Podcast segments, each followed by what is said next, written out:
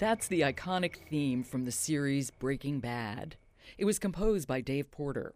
And this is Artworks, the weekly podcast produced at the National Endowment for the Arts. I'm Josephine Reed.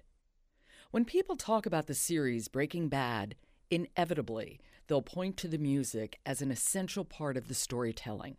And for that, we can thank Dave Porter, who scored all 62 episodes, as well as the instantly recognizable theme we heard at the top of the show.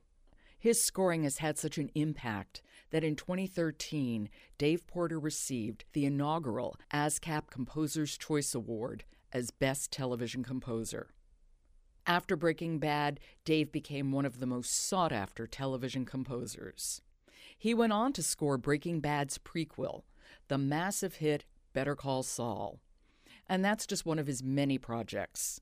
He also currently scores the NBC series The Blacklist, starring James Spader, as well as the limited series Flesh and Bone, which takes a hard look at the life of professional ballet dancers. So you can imagine the primacy of music in that show. Although Dave Porter studied both classical and electronic music composition at Sarah Lawrence College, his career in music actually began much, much earlier. I started piano uh, very young, at five. And my parents, both musical people, although not professionally. My father was a, a good pianist, and he really wanted to get me started early. So I did that and was very involved in the kids learning classical piano scene there in the DC area, competing and uh, running around performing as a kid and enjoyed that. So, yeah, that was the foundation of my classical music background, although it had very little to do with writing music. Of course, it was much more about performing. And what sparked my interest in creating my own music had very little to do with any of that. It was actually electronics and synthesizers, which I discovered completely separately as a teenager. And it wasn't until I got to college that I melded the two worlds and uh, started writing not only f- music, not only of, of electronic basis, but with uh, classical acoustic instrument components to it as well. Yeah, I was going to ask you if those years of performing really helped you when you when you moved to composing. Uh, it's interesting. I, I think they do very much in my facility at the keyboard because I I feel very comfortable there, and my hands do their thing in a way that, that I don't have to consciously think about too much. But on the performing side of things, uh, to be honest, I did so much of it when I was younger that it doesn't hold as much interest to me now as an adult. I'm much more interested in other people performing my music or my music being wed to some other art form that allows it to uh, to be performed in another way. You left Sarah Lawrence, you graduated, and you came to New York. I'm always curious how musicians, how artists support themselves as they're trying to get started in the business. I hopped around on a lot of couches. people's uh, friends' couches, folks who had graduated ahead of me, maybe who were friends that uh, were supportive of the of the, that tough first year. But actually, I, I didn't struggle uh, entirely for too long. Um, I was fortunate, I think, to have been able to do some internships in the summer when I wasn't in school in some of the bigger recording studios around Manhattan during the summertime. And through uh, a friend I'd made there who was a studio manager that I had worked for.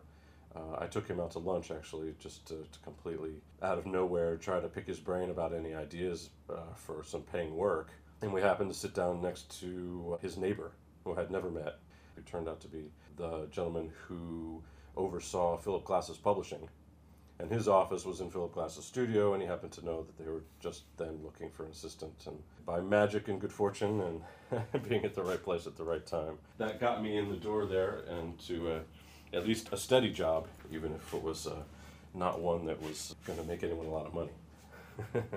but still, that must have been a great experience. It was. It really was. And uh, it was a lot of long hours. And, and as anybody who's worked in studios knows, it's a, it's a very tough gig. But just to be around it and to witness some of the things that were going on there really not only sparked my interest in it and confirmed my interest in it, but also, of course, yes, I just I picked up so much uh, in the years that I was there. And I'm sure there was a way, I mean, I'm assuming I could be dead wrong, but it, there was a way in which it kind of opened your ears as well because glass is so interesting. You never quite know what's coming.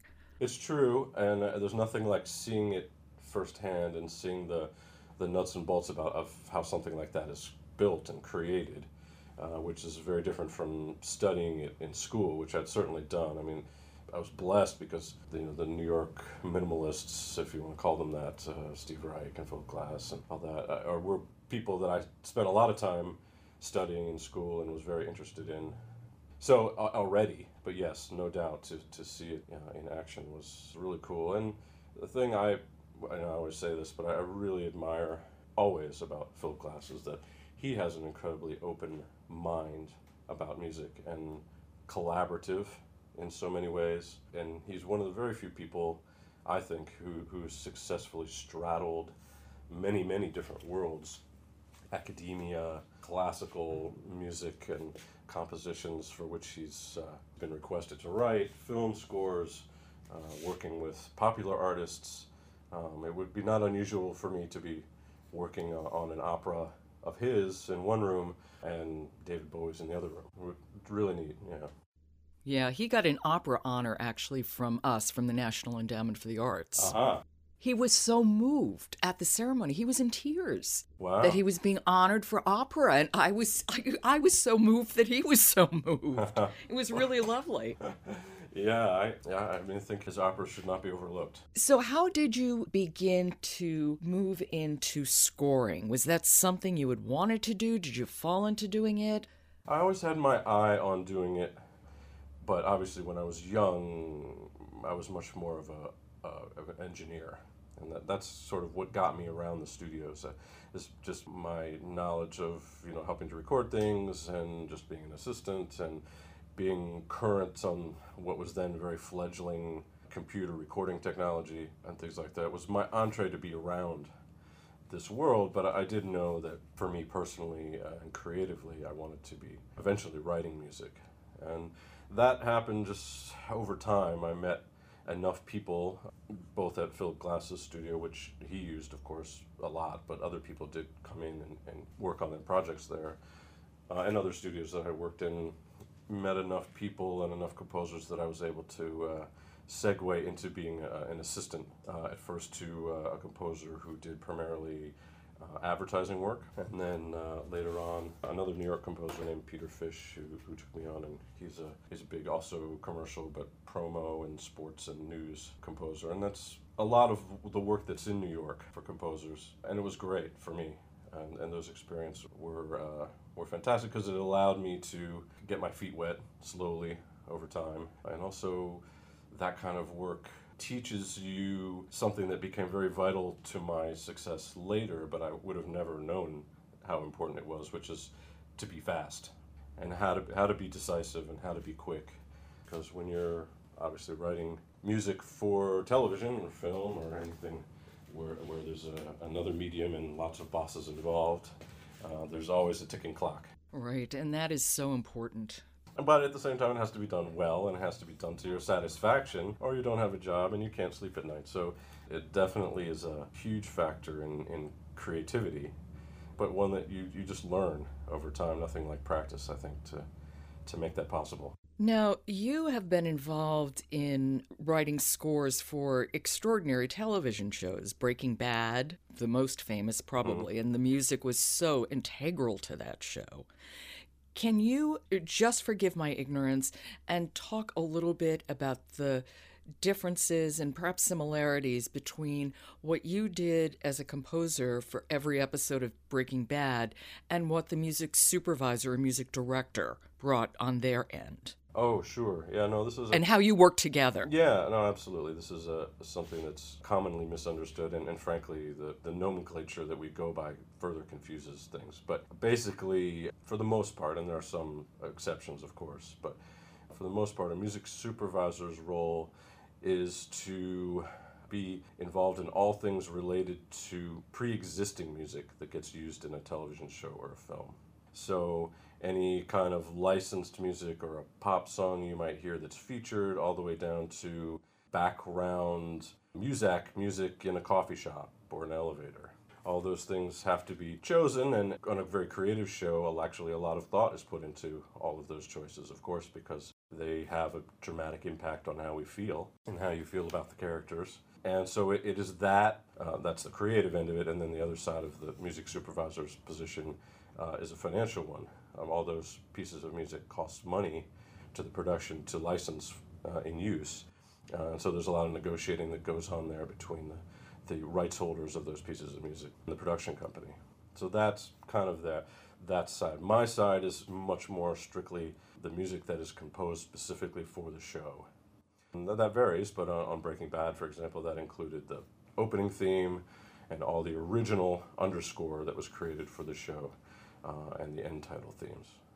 How was it decided, for example, when original music would be used and when previously composed music would be used, and who would decide that? Would it be the director? Would it be uh, Vince Gilligan, the producer? It's a great question. Uh, we have what's called a spotting session, which is essentially a big meeting where we talk about uh, all things music and sound for each episode. These meetings uh, on Breaking Bad and Better Call Saul can easily last five hours and we will go through every scene of the show uh, and talk about whether there should be music in this scene, whether there should not be music in this scene, which is equally important. If so, what that music should be and what it should try to achieve.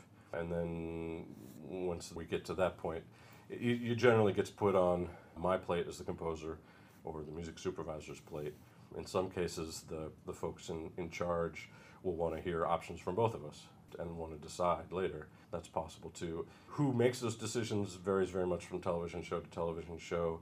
On the Breaking Bad shows, Breaking Bad, when working with Vince Gilligan and Peter Gould, for example, on, on Breaking Bad and Better Call Saul, it's very much a, a collaborative discussion. Vince Gilligan always has the final say on Breaking Bad, and Vince and Peter together the final say on Better Call Saul. Uh, but it's a very open discussion, and lots of people weigh in, and, and uh, we, we get to the right choice. One of the great things about those shows too, and, and most good cable shows, is that the writer of the episode is is, is generally present, and I find that very helpful because uh, the the writer has obviously been through their episode from soup to nuts, from its creation, and hopefully was there when it was shot, and hopefully was there all the way to the end, and then you can use them as a great resource to to understand the motivation behind things that were going on, which helps me better understand, for example, what to write I loved the Breaking Bad and Better Call Saul podcast that were crea- that was created by one of the editors of of the series. They were just fascinating. Uh huh. I was addicted, and I really came away thinking, if everybody is really lucky and really good in this life, they will get to work for Vince Gilligan once. I, I wouldn't disagree. Uh, I have I have firsthand knowledge, and uh, I can say that he's uh, a, a genuinely wonderful human being and also uh, a very, very smart cookie.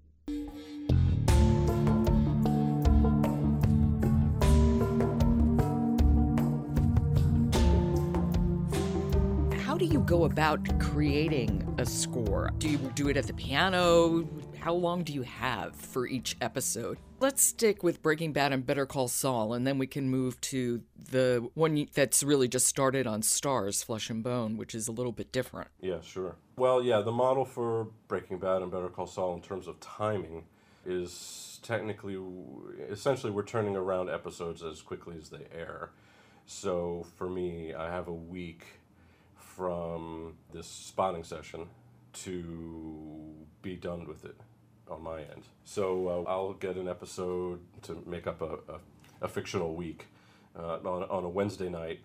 I'll watch it. It's hopefully, and almost always with that team, the, the picture is finished, it's locked, so I don't have to worry about future changes to it. So I'll take notes on it. We'll have our spotting session on Thursday. Come home and start writing. I'll write Thursday through Monday. Probably turn things in to Vince or Vince and Peter in case of Better Call Saul on Monday. Uh, await their feedback, make any changes on Tuesday, and then I mix it uh, and finish it, put the final polish on it, and it's out the door. And then that Wednesday I get the next. That's definitely rolling them out. it's you know it's it's TV. You know it's it's not that there isn't more time in essence, but but the reality is that I'm one part of a very large machine uh, that's that's moving forward at a very deliberate pace uh, and a very deliberate budget, and it's got to get there. And it's the nature of uh, particularly television. Yes. Believe it or not, like that singular episode of Breaking Bad that centers on a fly. There is a fly buzzing around my room even now. so I need to ask you about how ambient sound figured so prominently into the scores you created for that Yep. series. It can't have been an accident. No, certainly not. And uh, I've always been a big believer in that the musical score should be part of the whole experience. It shouldn't, hopefully, be something that sticks itself out and announces itself, but is actually part and parcel of the whole package creatively. And uh, one of the ways that I do that is I, I like to work very closely with our sound team, uh, and we have a fantastic sound team on Breaking Bad and Better Call Saul, and they're in that meeting with us talking about all these things. So at the same time, we're talking about music for every scene, we're also talking about footsteps and what the machinery might sound like, and what the dogs in the background may be sounding like, and what does this neighborhood sound like, and all those questions that, that are important to building up, you know, a very realistic view uh, and, and helping, we hope, immerse our viewers into, into what we're creating. And to that end, I take a lot of cues from that, whether it's in a very abstract way, using instruments that I'm already working with to, to emulate what's going on, or in a, in a very, very obvious way, I often call up the sound folks and say, hey, you know, that hospital respirator, can I get the sound you're going to use for that? Because I want to incorporate it in the score. Or when Aaron Paul, Jesse, is slowly squeaking around on the roundabout, you know, can I get that squeak? Because I want to put it in with, with the score. Those uh, things I like to do just because I, I think it has a, a fun melding effect to the entire uh, aural experience. It's not that you have a theme for each character, but there has to be music that you compose that, I don't know, maybe tells you a little something about the character, something. But these characters evolve so much over the course of a series. That's right. I'm just impressed by that. That seems really kind of a formidable task. It is. It's, I think it's one of the hardest things and one of the special challenges of working on the great TV dramas that have come about in the past five or ten years, I think, is that for us as composers, and this is a great challenge, but it is a challenge, I think you have to be thinking micro all the time in the episode and the moment you're in, but you do also have to have a, a longer view. You have to have an understanding of where the story is headed, where your characters are headed, and how they're developing and changing, which is something that's possible in TV to a degree that isn't possible, say, in film, which is two hours, say, for example. Over, Right. over 62 hours of Breaking Bad, you saw a development in, in the character of Walter White that was you know, unprecedented, certainly, for a film. I mean, you could, just couldn't do that. Uh, you just don't have the time. But in TV, you have that luxury. Uh, and so I think uh, as composers, it behooves us to try to take advantage of that. And that's one reason I'm actually a little leery of using themes for characters. Because, you know, on a good show, Walter White, for example, is very, very different from week to week. And so if you try to pin him down with something like that, you're going to be doing a lot of gymnastics to try to make it sound different and include that change all the time. So most cases I avoided that, but but the way I sort of circumvent that is to start at least with palettes of instruments for each character, which have some overlap for sure because I want them to be in the same world, but have some identifying features about them. And that gives me something that has a, a uniqueness to each character when that's appropriate, but it doesn't bind me in too much. The instruments were also really interesting because you seem to have picked a, a really international palette from the instruments that you chose from. At least that's what it sounded like to me. Is that true? It is true. Part of that, well, certainly was all, was by design. One of the things I, I knew right out of the box when I saw the pilot for the first time was that uh, the traditional orchestral instruments, to me, seemed very limiting to this story. For me, I just didn't feel like I could express the things that I needed to with orchestral instruments, and so I ruled them out entirely. And so that left me with a, a different palette, obviously. And part of that palette is synthesizers and electronics, which plays a role and I think has a connection to his science and his chemistry background and connection. But the world instruments is very, very important to him too, and to actually many of the characters, but especially Walter White. And my thinking there was that I just was twofold. First, I wanted this story to not be locked into Southwest United States because I, I really felt from the get go that there was a connection that we could all have to this person that was universal, and I, I didn't want the music to pigeonhole it too much. But also mixing world instruments, Asian instruments with African instruments, for example, that you might not normally hear together, helped me try to place him as a fish out of water. Even in the early days when he, he's such a milk toast guy, I, I wanted to give the impression that there was more to him and that there was more to come on a larger scale, and also that he was out of sorts. It's interesting to think about the connection between Breaking Bad and Better Call Saul. With Better Call Saul, we all know where the character ended up. True. It's just how he got there that that series reveals. So, you know, it's a different kind of project for you, I would think. It is a bit like the Titanic, isn't it? We, uh, we, we know we know the end of this story, and it's not a good one. But no, no. Although, but we but we all love Saul. Yes, we do. We do. We do love him, and and he at least survives it. He is mm-hmm. he, he is the cockroach of Breaking Bad. Oh. but it was a an impressive feat for those guys, Vince Gilligan, Peter Gould, to take this character that we had such an affinity for, but it was a very one sided view of, and make us be passionately interested in how he goes on that journey, even though we know how it ends. You hear, I mean, especially the iconic opening of Breaking Bad, but you know, the music throughout the music in Better Call Saul, it all seems inevitable.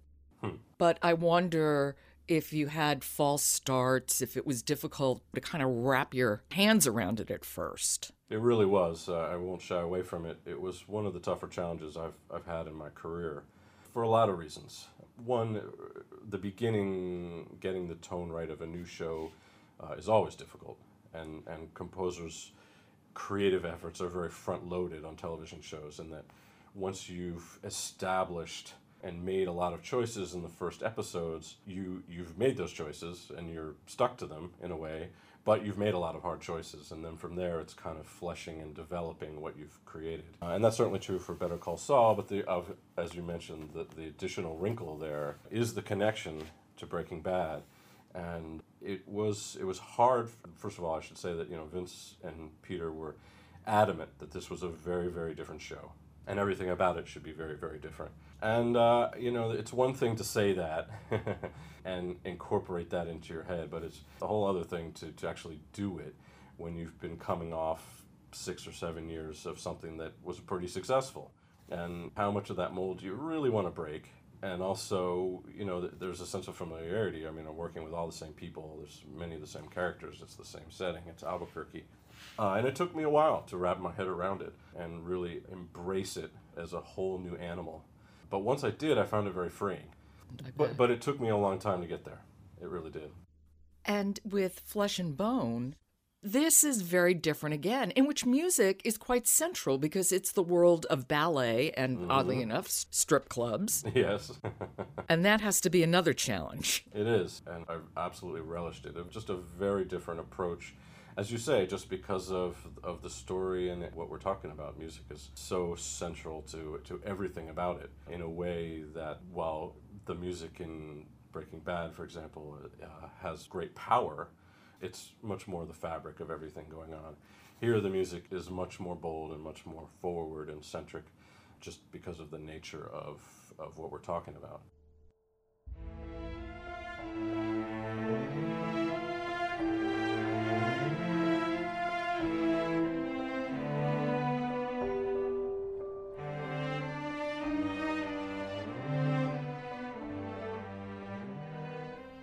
Compose? Do you compose at the piano? I don't. Well, I compose at a keyboard, but not a piano. I compose in front of the computer. But I have a, a small studio that's uh, what used to be a garage in my backyard, and it's filled with instruments actually. both uh, electronic things and acoustic things. And when I'm first getting started, I spent a lot of time watching.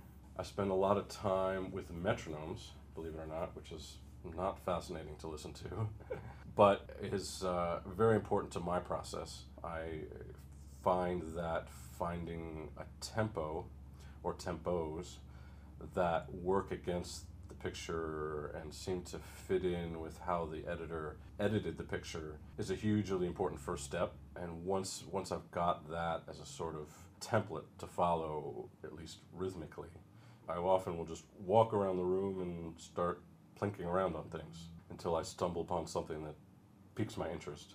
And then I'll record that and include it and try to build from it step by step. I wish I could say there was a specific path that always got me from A to Z, but there really isn't. It's just a lot of trial and error. Sometimes it comes very quickly, sometimes it's five in the morning and it's due in the morning. I'm struggling before it comes out of me, but uh, but thankfully it usually does. I, I can't help it. I'm really curious. Do you have a favorite moment or, or a few moments of scoring that you just feel, oh, that's so good? yeah, I mean, for me, honestly, my greatest rewards in what I do are when the people that I'm collaborating with turn to me and say, oh, you absolutely helped me say what I wanted to say here or an editor turns to me and says, Oh, you made this edit work when I struggled with it for days.